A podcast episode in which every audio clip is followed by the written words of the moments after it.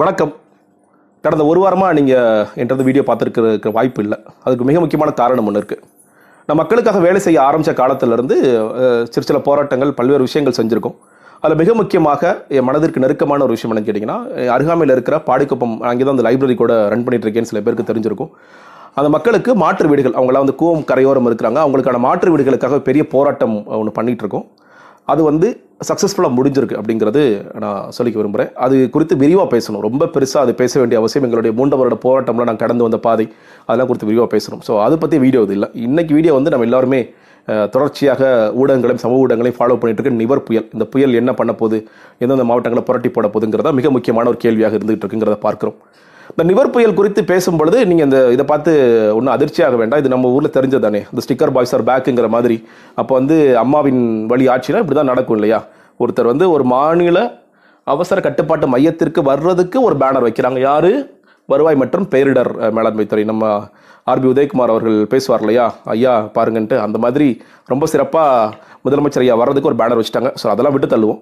இப்போ உண்மையிலே இந்த முன்னெச்சரிக்கை நடவடிக்கைகளை மேற்கொண்டிடவும்னு சொல்கிறாங்கல்ல முன்னெச்சரிக்கை நடவடிக்கைங்கிறது என்னங்கிறது? நான் அரசியல்வாதிகளை குற்றம் சொல்ல அரசாங்கத்தை குற்றம் சொல்ல பொதுவாகவே நமக்கு தெரிஞ்சிருக்கா அப்படிங்கிறது எனக்கு ஒரு மிகப்பெரிய கேள்விக்குறியாக இருக்குது ஏன்னா நான் வந்து இந்த விவாதங்களை தொலைக்காட்சி விவாதங்களை கலந்துக்க ஆரம்பிச்சு கிட்டத்தட்ட பத்து வருடங்கள் ஓடிடுச்சு.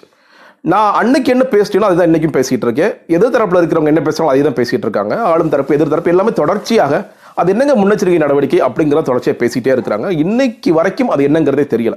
அதாவது இதில் ரெண்டு பார்வை இருக்குங்க. ஒன்று நம்ம வந்து டிசாஸ்டர் மேனேஜ்மெண்ட் பேரிடர் மேலாண்மை குழு அப்படின்னு ஒன்று இருக்குது பேரா பேரிடர் மேலாண்மை சட்டம்னு ஒன்று இருக்குது அது வந்ததற்கு மிக முக்கியமான காரணம் என்ன தெரியுமா? நம்ம தான் சுனாமி. சுனாமி வந்த பிறகுதான் ஓ பேரிடர் மேலாண்மைக்கு ஒரு சட்டம் வேணும்னே சொல்லிட்டு இந்திய அரசாங்கம் விழித்து விழித்து கொண்டு ஒரு சட்டத்தை ஏற்றுறாங்க ஆனால் இன்னைக்கு துரதிருஷ்டவசமாக சுனாமி மாதிரி ஒரு விஷயம் நடந்துச்சு அப்படின்னா நமக்கிட்ட எமர்ஜென்சி ப்ரிப்பேர்ட்னஸ்ங்கிறதுல ஜீரோ அப்படிங்கிறது சிஏஜி ரிப்போர்ட் நீங்கள் எமர்ஜென்சி ஆப்ரேஷன் சென்டர் சொல்லுவாங்க யூஓசின்னு சொல்லுவாங்க. அந்த எமர்ஜென்சி ஆப்ரேஷன் சென்டர்ஸ் கூட இன்னைக்கு செயல்பாட்டில் இல்லைங்கிறது தான் வருந்தத்தக்க உண்மை.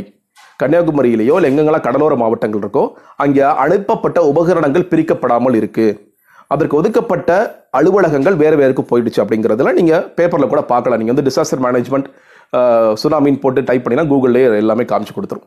அப்போ உண்மையிலேயே டிசாஸ்டர் மேனேஜ்மெண்ட் என்னன்னு கேட்டிங்கன்னா இப்போ டிசாஸ்டர் மேனேஜ்மெண்ட் ஆக்டோட ரொம்ப அடிப்படையான விஷயம்.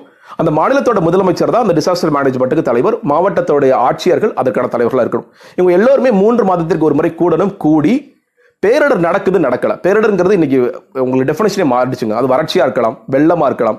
நம்ம வந்து ஒவ்வொரு மாவட்டத்துக்கு மாவட்டம் மாறிட்டே இருக்கு. இன்னைக்கு கன்னியாகுமரி போனீங்கன்னா கடல்ல போன மீனவர்கள் இன்னும் இன்னைக்கு வரைக்கும் தேடி கண்டுபிடிச்சிட்டே இருக்கோங்கிற பாக்குறோம். நீங்க புதுக்கோட்டை பக்கம் நா- நாகை இப்போ நாகப்பட்டினம் திருவாரூர் பக்கம் போனீங்கன்னா இன்னும் வீழ்ந்த மரங்கள் எடுக்கப்படாமல் இருக்கின்றன. அவங்களுக்கு இன்னும் வீடுகள் கிடைக்கிறாங்க கஜா புயல் எப்படி புரட்டி போட்டுச்சுங்கிறத பாக்குறோம். நீங்க கடலூர் பக்கம் போனீங்கன்னா எத்தனை புயல்கள் அவங்கள வாழ்க்கையில புரட்டி போட்டுட்டே இருக்குங்கிறத பாக்குறோம்.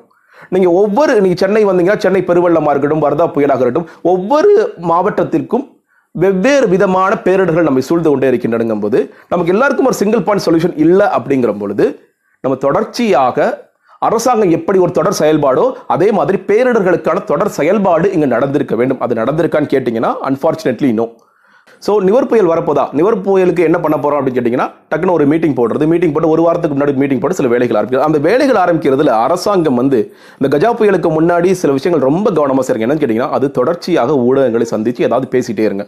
நாங்கள் அங்கே கேம்ப் போட்டோம் இங்கே மக்களை தங்க வைக்க போகிறோம் இங்கே நிவாரண முகாம் ரெடி ஆயிடுச்சு அப்படின்னு சொல்லிட்டு தொடர்ச்சியாக பேசிட்டே இருங்கன்ட்டு. நமக்கு என்னன்னு கேட்டிங்கன்னா துரதிருஷ்டவசமாக ஊடகங்களால் அங்கே போய் உண்மையிலே அது நடக்குதா நடக்கலையான்ட்டு அவங்களும் பார்க்கறது இல்லை அவங்க வந்து உண்மையிலே ஒரு இன்வெஸ்டிகேட் ஜேர்னலிசம் இதெல்லாம் பண்ணணுமான்னு கேட்டிங்கன்னா பண்ண வேண்டிய அவசியம் இருக்கிறது.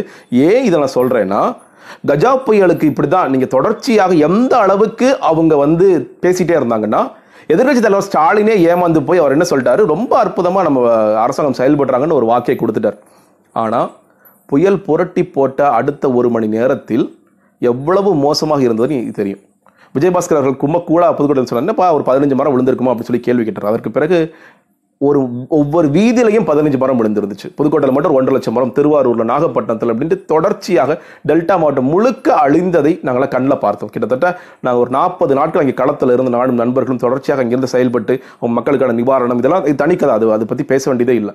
இன்னைக்கு வரைக்கும் மீள முடியாத துயரில் பல மனிதர்கள் இருந்தார்கள்.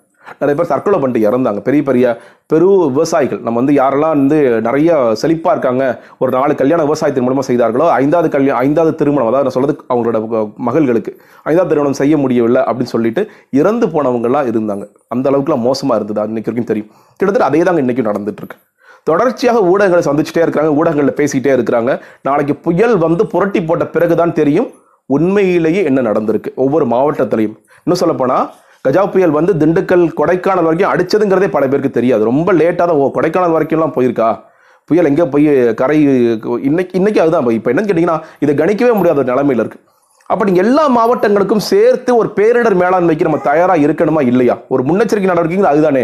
புயலே வராமல் போட்டுங்க. சந்தோஷம் புயலே வராமல் மக்களை இவ்வளோ கஷ்டப்படுத்தாமல் இருக்கட்டும். ஆனாலும் நாங்கள் தயாராக இருக்கிறோம். நம்ம பார்க்குறோம் தொடர்ச்சியாக மேலை நாடுகளில் பாருங்கள் நீங்கள் வந்து ம- மேலாண்மைக்கு என்னென்னலாம் பண்ணிகிட்டு இருக்காங்க அப்படிங்கிற பார்க்குறோம். ஒவ்வொரு நாள் ஒவ்வொரு வருடம் பார்த்து பார்த்து பார்த்து சளிச்சு தான் போகுதே தவிர இதெல்லாம் ஏன் மாற்ற முடியாது ஒன்றும் இல்லைங்க. இன்னைக்கு நான் வந்து சென்னையில் எம்எம்டிஏ காலனியிலேருந்து வடபழனி போக முடியல. எவ்வளவு வருஷமாக இந்த கதை சொல்லிகிட்டே இருப்பீங்க. நீங்கள் வந்து நாங்கள் மழைநீர் வடிகால் கட்டி முடிச்சிட்டோம். ஜெயலலிதா பீரியடில் சொல்ல ஆரம்பிச்சாங்க தொண்ணூத்தைந்து சதவீதம் சைதை துரைசாமி மேயராக இருக்கும்போது சொன்னார் தொண்ணூத்தி சதவீதம் பணிகள் முடிஞ்சிருச்சுன்னாரு. அதுக்கப்புறம் மறுபடியும் பணிகள் செஞ்சோன்னாங்க. இன்னைக்கு எம்எம்டிஏ காலனிலேருந்து வடபழனிக்குள்ளே வடபழனிக்குள்ள கிராஸ் பண்ணுறதுக்கு ஒரு அஞ்சு நிமிஷம் கிராஸ் பண்ணுறதுக்கு நேரம் வந்து இன்னைக்கு கிட்டத்தட்ட நாற்பது நிமிஷம் ஆச்சு. இந்த ஒரே ஒரு காரணம் தான். அந்த பக்கம் ஃபுல்லாக தண்ணி இருக்குது ஒரு வண்டி தான் போகக்கூடிய நிலவை நூறு அதுக்கு பேர் என்ன? நூறடி ரோடு. நூறடி ரோடில் இன்றைக்கி ஒரு வண்டி தான் ஒரு பக்கம் போக முடியுதுங்கிறதா இன்றைக்கி சென்னை மாநகராட்சி தலைமையோடைய லட்சணம். நீ சொல்லலாம் இல்லைங்க நாங்கள் சில பேர் வேலை சில பேர் வேலை பார்த்துட்டு இருக்காங்க. நாங்கள் மறுக்கவே இல்லை. சில மின்சார ஊழியர்கள் ரொம்ப சரி நல்லா வேலை பார்க்குறாங்க. கார்ப்பரேஷன் ஒர்க்கர்ஸ் சில பேர் நல்லா ஒர்க் பண்ணுறாங்க எல்லாம் சரிதான். ஆனால் அந்த செய்ய வேண்டிய வேலைகளில் ஒரு ஊழல் ஏதோ ஒன்று பூந்து விளையாண்டுட்டு இருக்கு இல்லையா? அது எப்போ தான் நிற்கும்?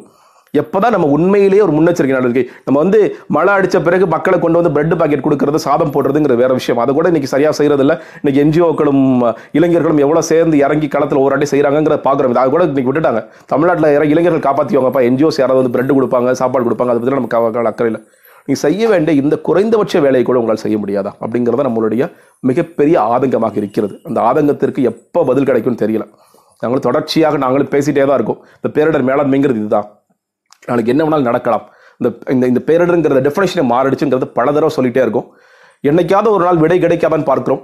பார்ப்போம். நாங்கள் வந்து தொடர்ச்சியாக சில பேர் சொல்லுவாங்கல்ல பி பாசிட்டிவ்னு இப்போ இன்னைக்கு என்ன ஒரு அதிசயம் ஆச்சரியமான விஷயம் நான் பத்து வருஷத்துக்கு முன்னாடி நான் சொன்னேன் இல்லையா பேசுனது. இந்த எண்டில் முடிக்கும் போது அதுதான். இன்னொரு புயல் இது இது மாதிரி வந்தால் இது மாதிரி நடக்காமல் இருக்கணும்னு நம்ம நினைப்போமாக அப்படின்னு சொல்லி தான் முடிக்க வேண்டியதாக இருக்குது ஆனால் தொடர்ச்சியாக அது நடந்து கொண்டு தான் இருக்கிறது. அன்ஃபார்ச்சுனேட்லி நன்றி வணக்கம்.